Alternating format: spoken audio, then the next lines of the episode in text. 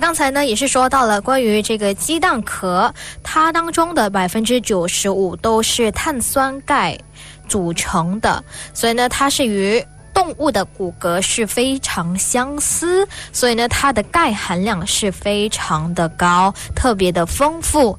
所以接下来也是要说到它的第一个用处。那这个鸡蛋壳是可以放在咖啡当中一起煮开，是不是听到这样子会这样说，还蛮惊讶的？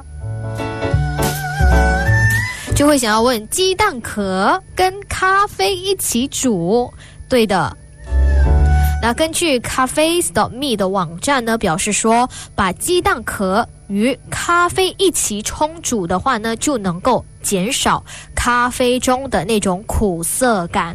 那不喜欢咖啡苦苦的的那种味道的听众朋友呢，其实可以尝试一下这个做法。那为什么鸡蛋壳会有这样的一种用处呢？那咖啡原本是属于酸性的嘛，而有一些咖啡的种类呢，它的酸性。会比较强、比较高，那这种天性呢，就会导致咖啡的味道呢变苦。但有些人就不是很喜欢咖啡的苦苦的那种味道，但是又喜欢喝咖啡啊。那遇到这种情况的时候呢，就可以用我们今天说到的这个秘密武器，也就是鸡蛋壳。而且鸡蛋壳它本身是。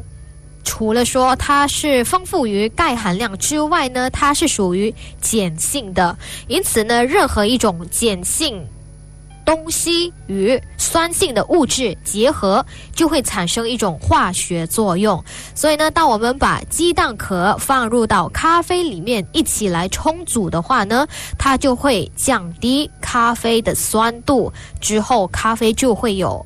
就不会有这种比较，就是不会有这种强烈、太强烈的酸苦味了，就可以减少那种酸苦类。